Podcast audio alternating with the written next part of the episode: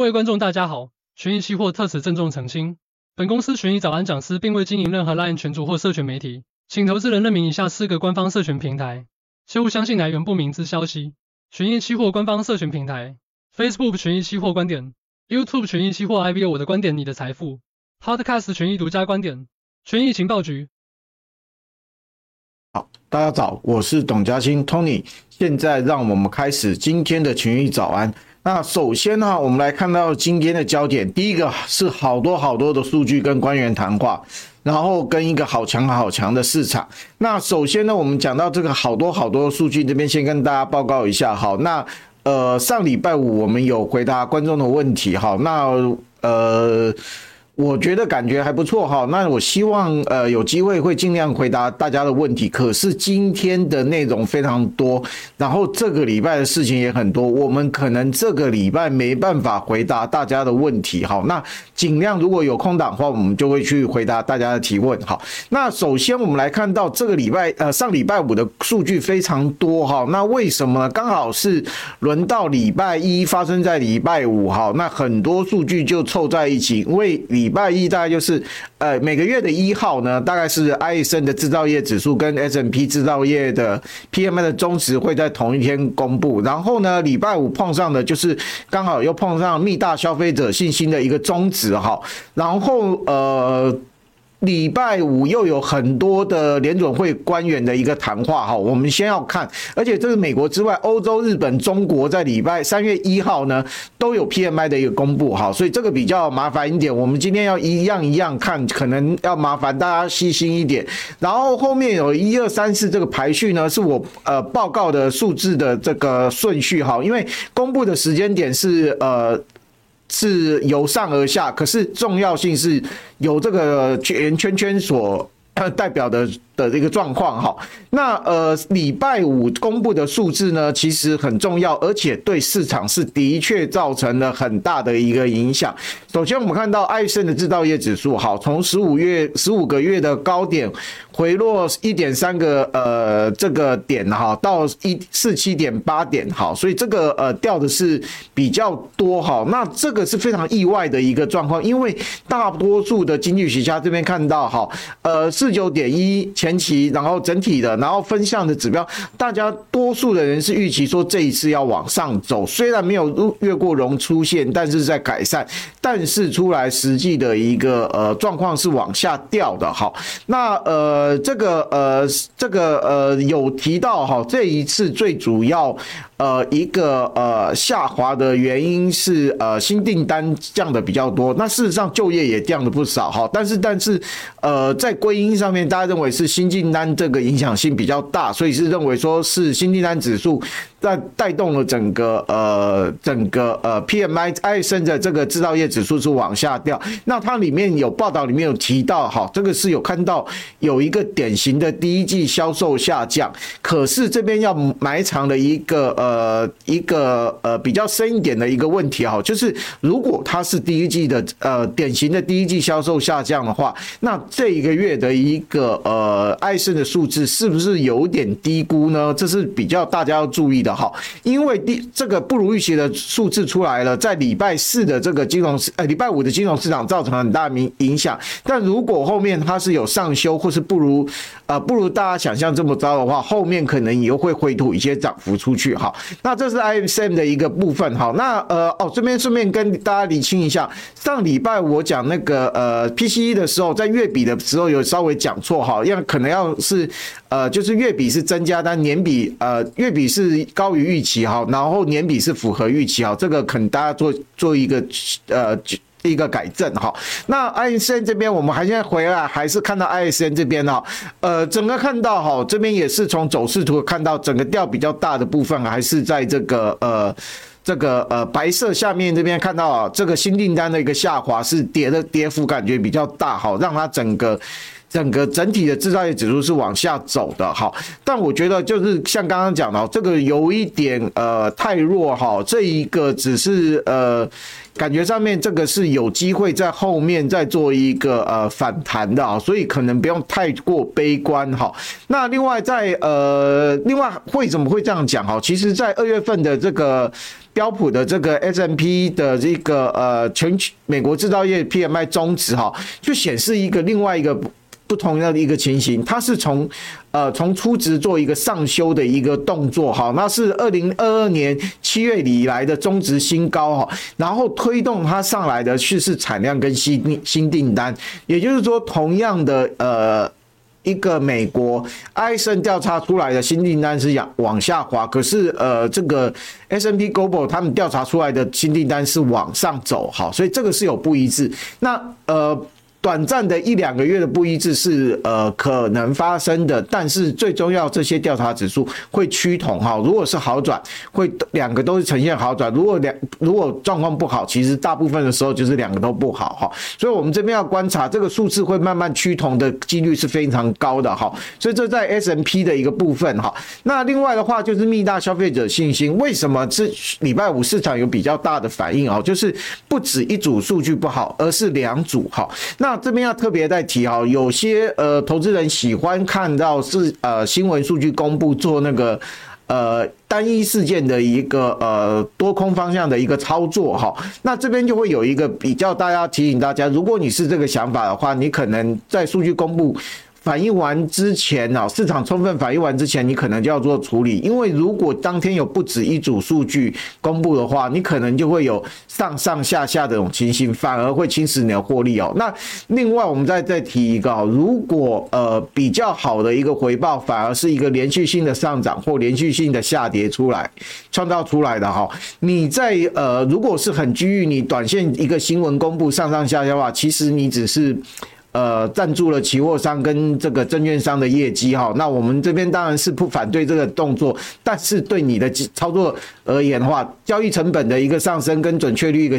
的一个不确定性哦，反而是会在长远是侵蚀你的一个获利表现哦。这边大家再提醒大家一下哈。那呃，密大消费者信心这边哈有中值有出现，它这边也是一个非常奇怪的哈。一般来讲，在上旬跟下旬的变化不是这么大，可是在呃二月份也是出现的一个比较大的变化哈。等下会看到一些数字跟图表哈。那呃，最主要是在经济现况跟预期的看法都出现了恶化哈。这个是一个比较呃不寻常的哈，那呃比较少看到两个都是比较大的哦。你们看到第一个这边是密大的消费者信心指数，初值是七九点六，中值是七六点九，好，然后呃现况指数跟预期指数是刚刚提到好，这两个都是往下。掉的好，那通膨预期五一年跟五年到十年其实都没有动，那呃掉的是现况跟预期，可是而且这边调查报告的人说没有说明什么是导致信心降幅这么大，好，这个是一个比较怪的一个行为。然后呢，呃，这个差中值的初值与中值的差异，看到这张图哦，是二零二零年三月以来最大，好，这个二零二零年三月当时是什么？当时是新冠。这等于是说，在新冠之后有单再度出现一个单月份这么大的一个下修哈。那不过这边再提到一下哈，这个下修幅度呃是比较大，没有错哈。那接下来你还是要看啊，后面会不会有上修的一个状况哈。那这个呃是在密大的这一个呃部分哈。那等一下这两个我们会看到这个呃 ISM 的制造业指数跟密大消费者信心的这个指数不如预期，其实对金融市场是产生了一个比较明显的一个影响哈。那呃。呃，再接下来就看到哈，在呃礼拜五刚好有公布，联总会这边有公布呃半年度的货币政策报告，然后呃这个很重要的原因是因为鲍尔刚好这个礼拜三、礼拜四要去国会作证，是为了这份报告去作证的。好，那呃。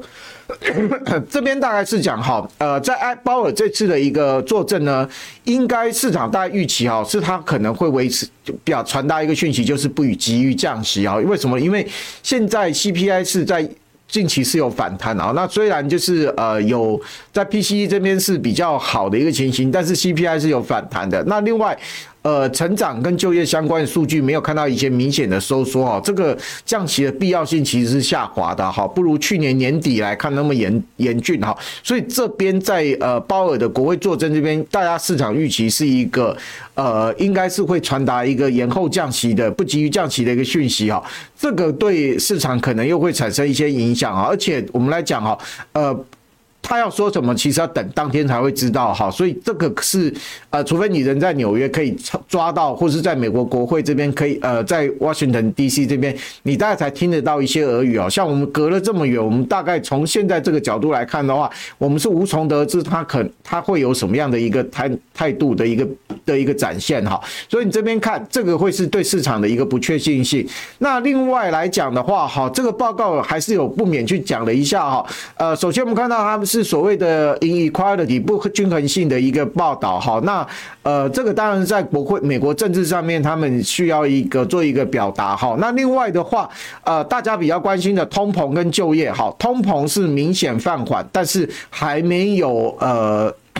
没有，还是高于目标水平两 percent 哈。那另外一个劳动力市场有缓和，但是仍相对紧张哈，就是我缓和下来，但是没有真正到真正舒缓的一个状况，还是比较偏高的一个偏紧俏的一个就业市场。这个你从呃申请失业救济金人数，你大概可以知道一二哈。那这个部分是在货币政策有提到，然后另外还有一个就是银行体系一个健全有韧性哈，但是仍因监测呃这个侦测若干的。一个风险领域，好，那因为这边来讲话，去年的大概约莫此时，哈，这个呃，SVB 哈，系股银行。就弄出了一大堆，还有一些社区地区银行是弄出了一堆问题哈，所以今年这个问题到国会去应该会被拿出来问，而且最近有一个纽约社区银行哈是搞出了一些比较大的一个问题哦，那只不过对目前的金融市场而言，这个是算是比较属于单一个体个别事件哈，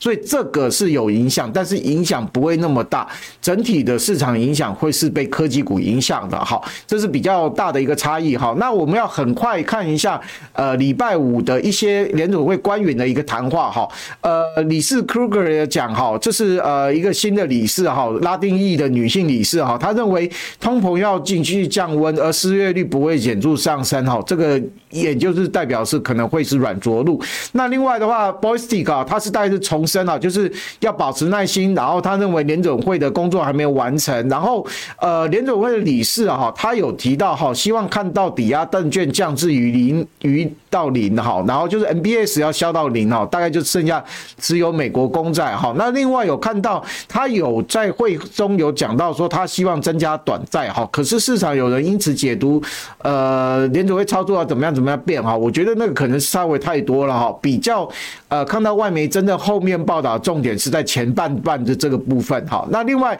呃芝加哥的这个 Groesby 有讲过哈，就说利率要。保持限制性的一个高位，直到这个通膨要回到两 percent 的目标哈。不过因为 Groesby 今年已经没有投票权，请大家参考一下就好了哈。那达拉斯的 Logan 哈是比较呃，他是之前那个以联准会收嘛哈，就是呃公开市场操作执行的这个管理经理管理人哈。这个部分他一直在提啊，就是说你隔夜逆回购的规模有下降哦，放慢缩表是合适的哈。那，这个但是就是他要放的多慢呢？我觉得要看哦，这次的三月份的会议重点，我个人预期这一点会是应该是在讨论的一个重点。好，那另外的话，这边刚好就补上哈，这个礼拜五的 Overnight RRP 就刚刚讲的隔夜逆回购掉到了不足五千亿，上一次掉到不跌破五千亿在二月十五号，那这也创下二零二一年六月以来新低哦。这个代表就是说这个呃是的确跟 QT 是有关的哈，所以我们这边是希望看到在这个下。滑的同时，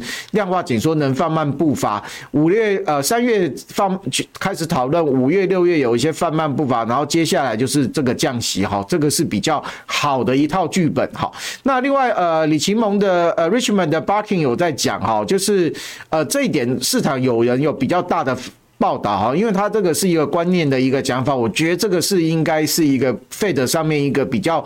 呃，应该要传递给大家，也是一个正确的信息，就是今年降息的次数是应该是在经济数据的一个变化，而不是我一定要降几码的问题。因为联总会的目的不是呃是要稳住经济、保持成长，而不是要跟投资人。对抗哈。这 Barkin 的讲法，我觉得这这个讲法是非常值得参考。好，那另外呃联总会。旧金山的 Daily 跟 Kansas 的这个 Smith 有做谈话，但是他们讨论的是 AI，并没有谈到这个货币政策。哈，那接下来在欧元区这边呢，呃，大概也是四组调查哈，大概就是第一个就是 S&P 的终值，第二个是 CPI，这才是重点。哈，然后失业率我们这边不看，因为各国失业率差距比大，而且欧元区的这个呃福利制度比较好，社会救济制度比较好，失业不是什么天大的事情。好，那再来就是欧央官员的一个谈话哈，那这边先看到欧元区的 CPI，呃。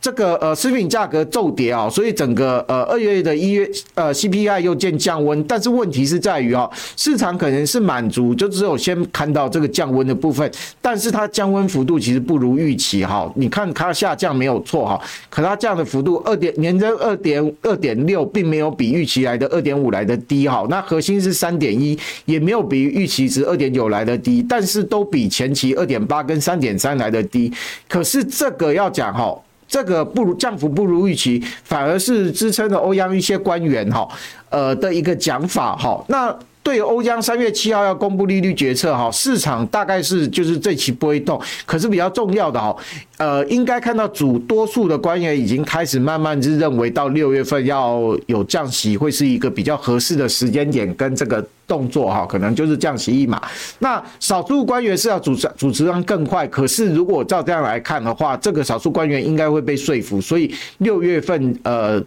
欧央开始降息的几率是比较高的哈，那 S&P 的这个中值大概就参考一下啊，是做一个上修，是比较意外，是有一个上修。那前值是是十月十个月来的高位是四六点六，后来下修的幅度到四六点五，其实这是一个偏强的一个表现，只不过它是还是在荣枯值之下哈。那这边有个呃欧元欧洲主要国家哈，有算到欧元区里面是德国、法国跟意大利，还有呃没有在欧元的这个。英国哈，那请大家参考一下它的一个状况，呃，有好有坏啊，不过重点是都没有超过五十哈。那欧央的呃，另外欧央的奥地利的这一个呃理事哈，呃，这个欧央的奥地利央行的总裁啊，Holzmann 啊，他是比较鹰派的人物，他在二月份呃 CPI 数据出来之后，他就认为说不要提前降息哈，所以他是这个是比较呃倾向于六六月升息的那一派，甚至更晚升息的哈。那呃不过有另外有一。一个比较有预示的是，有一份调查报告显示，哈，这个呃，欧央的降息过早是危害会比更过晚更大，哈，所以这边是可能有一个提醒哈，我相信学者这边是出了这份报告，大概有点是要支因呃这个附和这个欧央官员们的一个看法，哈，所以这个可能还是一个结论，就是呃六月启动降息是比较合适的，哈。那日本跟亚洲这边也有报告，那日本的我们这边很快看一下，哈，然后重点是在中国的数据，哈。那日本这边是呃，它的 PMI 是不好，是三年半来以最快的跌势，连续九个月的收缩哦。然后到呃初值是四七点二，一月份四十点八哈，跟初值一样，这个还是比较糟的一个状况。看来日。日本的这一个复苏状况是比欧美来的弱哈，那中国的 PMI 官方版的哈，因为官方版通常是在月底公布，但也许受到这个呃农历春节的影响，又是在二月哈，所以整个比较短的一个月份，它是在三月一号公布，所以就跟财经的是在同一天哈，那这个部分。呃，PMI 还是比较偏弱，可是一个重点是它并没有恶化哈，这个是一个比较好的一个状况哈。那实际出来，呃，四九点一是比预估的四九点点零稍微好一点，那比前期四九点二稍微下滑哈。那另外有看到，呃，非呃非制造业的是到五十一点四哈，那这个是。比较明显是一个假期效应，就是农历年假效应的一个支撑。那假期结束之后，通常就会回往下，就是往下回落哈。那呃，这两个就是从制造业跟非制造业来看，市场还认为要有政策支撑哦。那呃，这个政策支撑，等一下就比较谈到哈，这个就是比较大的一个问题哈。那这边有一个一个状况哈，我们看到看到呃，这一次公布的是。呃白色这张图哦，其实是往内收缩的哦，也是代表这个并不是特别强的一个数据。好，那另外财新的这个部分哈，呃，却是一个比较不一样的，是比较好的哈，是有稳住往上，呃，稳这有稳健往上走。好，五十点九是比前期值跟预估值来的好，然后也是呃连续四个月站在这个荣枯值之下，好之上，好，对不起，是在之上，好，那呃这个大概是中国的一个数据，哈，那这礼拜更多哈，为什么？我们来看一下哈，呃，企业财报这边上礼拜五并没有什么重要企业财报，好，可是这礼拜三月五号，明天。有公布这个 Target 跟这个呃 Ross 这两个都是零售业的一个比较在美国当地比较大的一个呃这个零售商哈，跟这个百货折扣店。然后呢，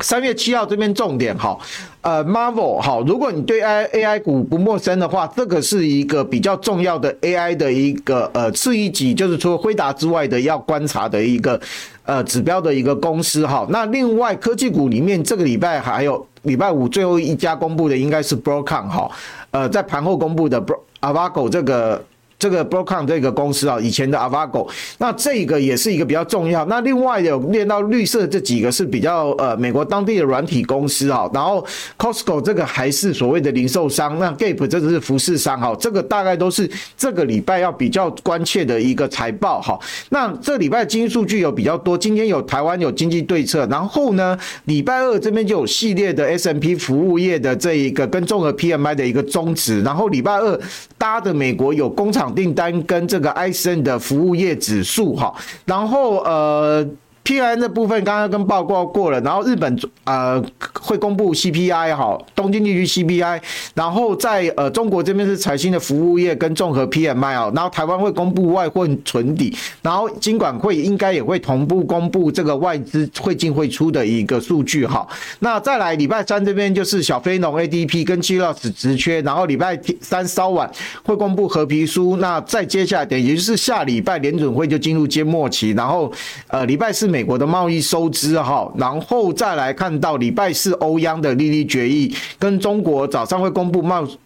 呃，贸易收支跟进出口的数据，台湾下午会公布 CPI，礼拜五重点是美国的就业报告，然后欧元区的 GDP 的终值，然后台湾的出口。那礼拜六这个中国会公布 CPI 跟 PPI，所以单就这个经济数据而言，这礼拜就非常多的数字。然后三月四号今天 中国两会开议，政策的一个呃传递也是市场上面会关注的哈。那接下来的话，联组会官员这边的话，呃。这个呃，发鲍尔会六号、七号，就是礼拜三、礼拜四，哎，礼拜三、礼拜四会去国会作证，这个也是市场关切的一个焦点。所以这礼拜的关切信息是非常的多哈。那在市场这边，周五税半大涨四点半，是在主要市场里面涨最多的。那涨什么？另外两个是涨第二、第三是什么？哎，很意外，并不是股市，结果是西德州原油跟黄金哈。所以我们先来看一下，呃。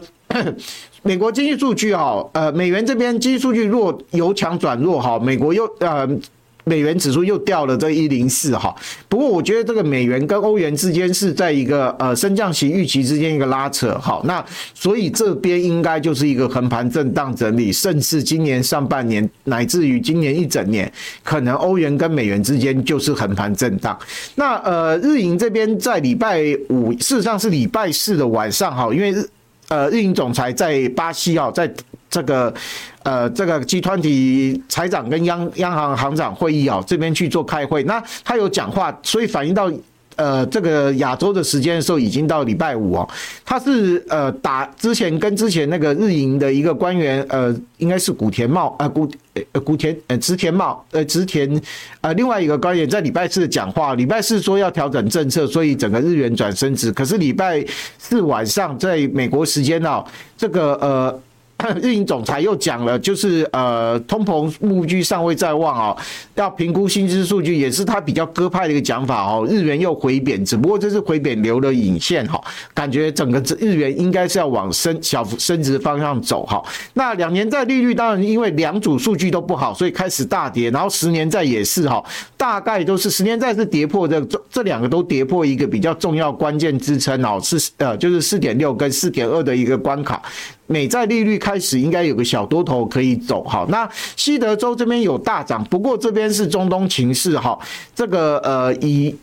以。以色列跟这个巴勒斯坦的状况其实是没有好转，然后红海这边的这个攻击，呃，胡塞武斯也没有。没有没有做一个停歇啊，所以整个中东是比较紧张。不过重点是在金价，好，金价是在两个比较呃不如预期的经济数据之后开始大涨哈。你可以看到那这根档非常大哈，那可然后逼近了这个两千一的一个整数关卡。那现在就是要面对这整数关卡要怎么应面对哈？因为去年十一二月有有突破一次，又结果是。当天当天是爆量长黑灌下来哈，那今年又有一次哈，在今年呃十十二月底，今年初又有一次，呃往上去顶顶到两千一也是往下好，现在第三次看能不能突破，我觉得就比较重要。那另外还要去关心的就是关鲍尔国会作证的一个讲法，会不会对金价产生一个？呃，这个干扰好，那我这边个人立场是在碰到两千一之后，这边可能要注意一下，评估后续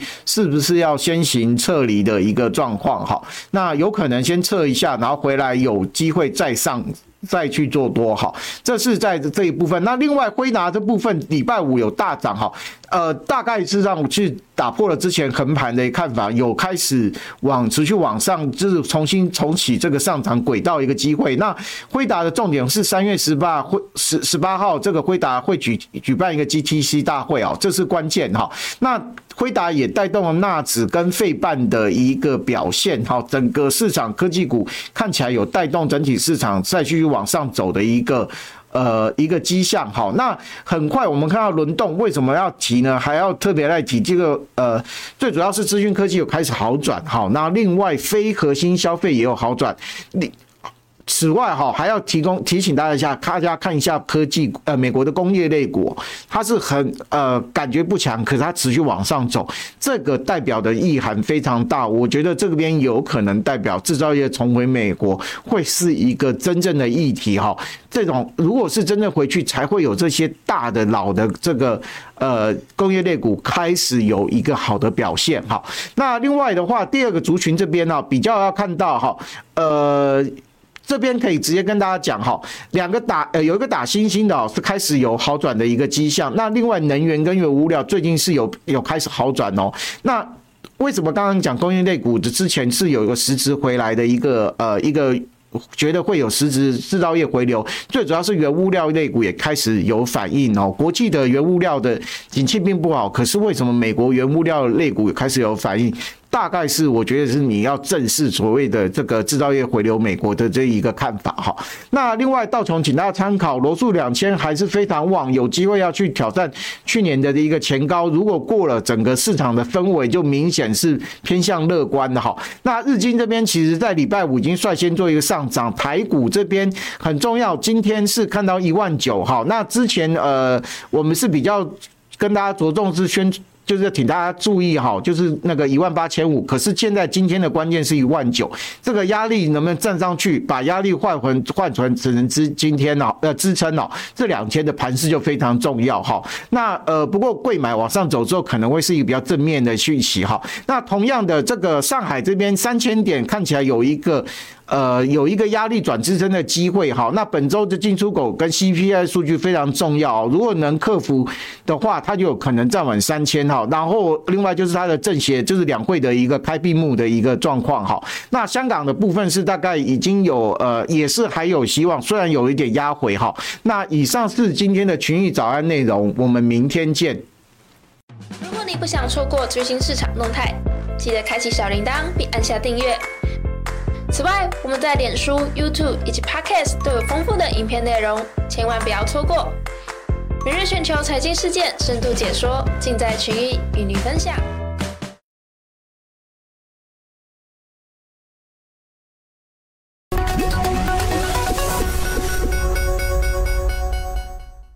各位投资朋友，大家好，我是徐益达，欢迎大家来到投资最前线，老司机投资观点。呃，今天我们再度荣幸请到周教授来跟我们分享一些关于退休理财这个全面热议的话题。益达好，各位观众好。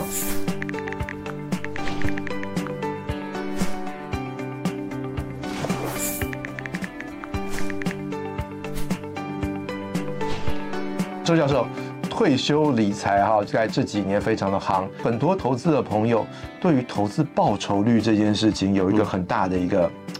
遐想，嗯，就是说，哎，我做这样长期的投资，那我好像我应该设定一个长期的投报率，嗯，我应该投在一个什么样的产品上面？嗯，好像两三趴、三四趴，我就看不上，对，啊，没有个十几趴，好像这个投资报率不是值得我长期拥有的一个投资的项目。是，这个也是很有趣的一个观念哦。如果你都放在定存或者利率很低的债券。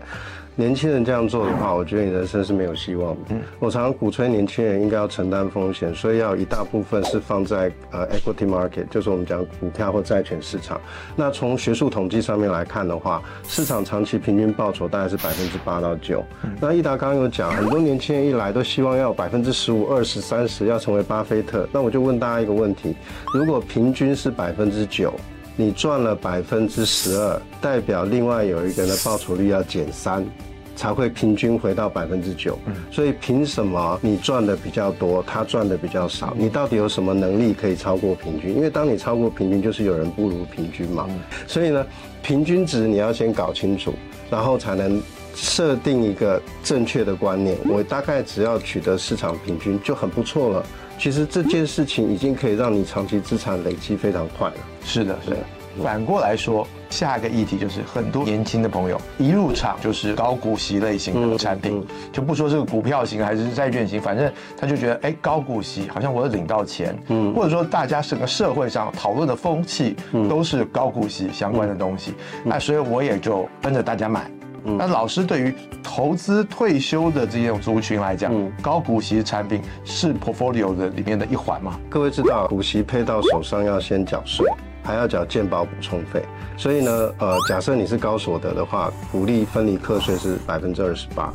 那健保补充费百分之二左右，加起来就百分之三十没有，所以一百块到手上剩七十块。那如果你是年轻高所得，其实高股利对你是有利的。所以我建议，年轻朋友，如果你真的有这种心理需求，那我觉得或者现金流要求就可以一部分，但是不要全部。那至于退休的就比较不一样，因为退休的他可能金融知识不足，他不想自己去变卖资产，很麻烦，所以他税率又低。好，他领一些高股息的，让他定期配息，我觉得倒是无可厚非。嗯嗯。但是这个整个观念是说，你要尽量让资产多一点钱放在股市或者债市里面，让它成长。是的，是的。我想，其实高股息这件事情说穿了，就是一个现金流的问题了。是，包括我们公司也推出很多高股息类型的产品。对于退休理财的客户来讲，以台湾的市场，比如说零零六二零八，再加上美国的纳斯达克一百，再加上新兴市场当中的印度、越南等等的这些投资组合，我们认为这样子的一种既能够有全球化的一个布局，再加上这些中大小型股的一个融合，我们认为更能够实现长期的。资产价值提升的目标。今天非常谢谢周老师给我们带来退休理财的相关的资讯。那么我们富邦投信呢，也会在十二月十三号开始在全省举办四场退休理财的投资说明会。有兴趣的投资朋友也可以上我们的官网查询相关的时间跟地点。到时候我们也会请更多的其他的专家学者一起来探讨我们应该怎么样来做我们的退休理财规划。谢谢各位，谢谢大家。投资一定有风险，基金投资有赚有赔，申购前应详阅公开说明书。